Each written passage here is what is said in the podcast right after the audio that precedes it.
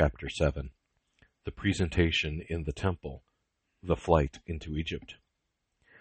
After the return of the Magi to their own country, it was time when, according to the law of Moses, Mary was obliged to go to Jerusalem to present the child Jesus in the temple and offer a sacrifice. Joseph and Mary offered two turtle doves as the customary offering of the poor. The rich always offered a lamb. Lewis. Why were doves and lambs offered? To whom were they offered? Grandma.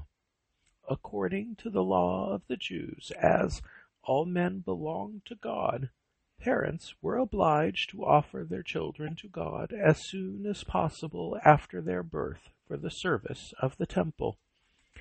After making this offering, however, they were allowed to take back their infants, leaving in their stead offerings of turtle doves or lambs according to their means. The high priests received these offerings and killed them and offered them to the Lord as a sacrifice agreeable to him. Paul. But this was not true, was it, Grandma? Grandma. Oh, yes, it was true. God was pleased with these sacrifices because they were offered in obedience to the law, and God delights in obedience.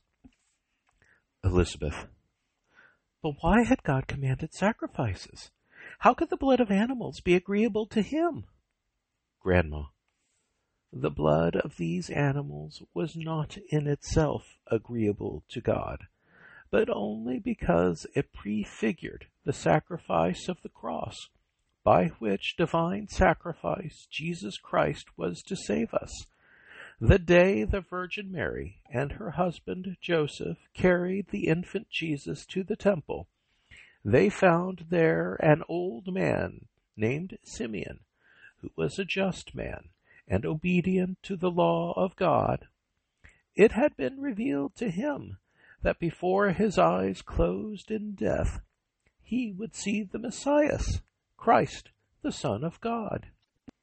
When Therefore the child was brought into the temple. The Spirit of God made known to Simeon that this child was the Messiah he expected, the promised Redeemer, who was to save all men. Simeon took the child Jesus in his arms and with great joy began to glorify God, saying, Now thou dost dismiss thy servant in peace, O Lord, according to thy word because my eyes have seen thy salvation, which thou hast prepared before the face of all thy people. While Simeon continued thus praising God and saying sublime things of the child and of his mother, an old woman named Anna, who was a prophetess, a widow of eighty-four years of age, entered the temple and she too began to praise the Lord and to speak of the child Jesus as the one whose coming the Jews had long looked for to deliver them from the power of the evil one. Lewis, and how did Simeon know that Jesus was the Messiah? Grandma, it was told to him by the Holy Ghost, speaking within him without words. Jack, how could Simeon understand when the Holy Ghost spoke without words? Grandma.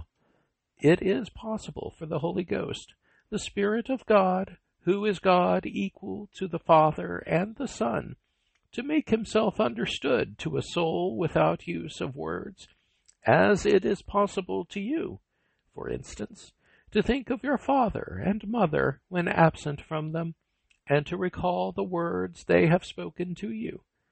However, for us, to whom God has not granted such favors, it is not easy to understand what passes between God and the souls of his saints. After the presentation in the temple, Mary and Joseph returned to Bethlehem with the child Jesus.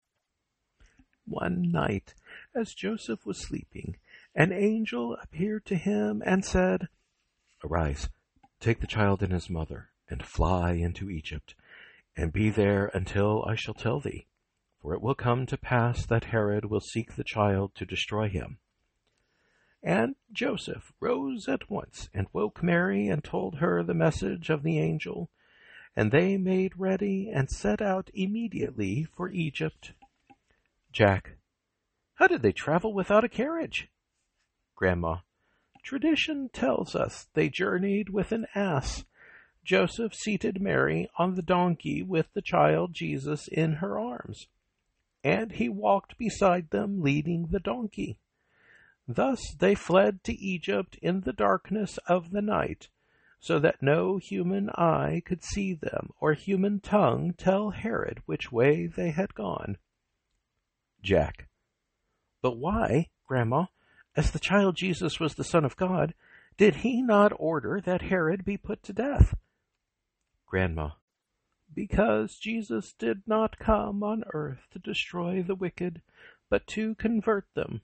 And, moreover, he wished to suffer all these trials for love of us, to teach us to bear patiently our burdens in this life,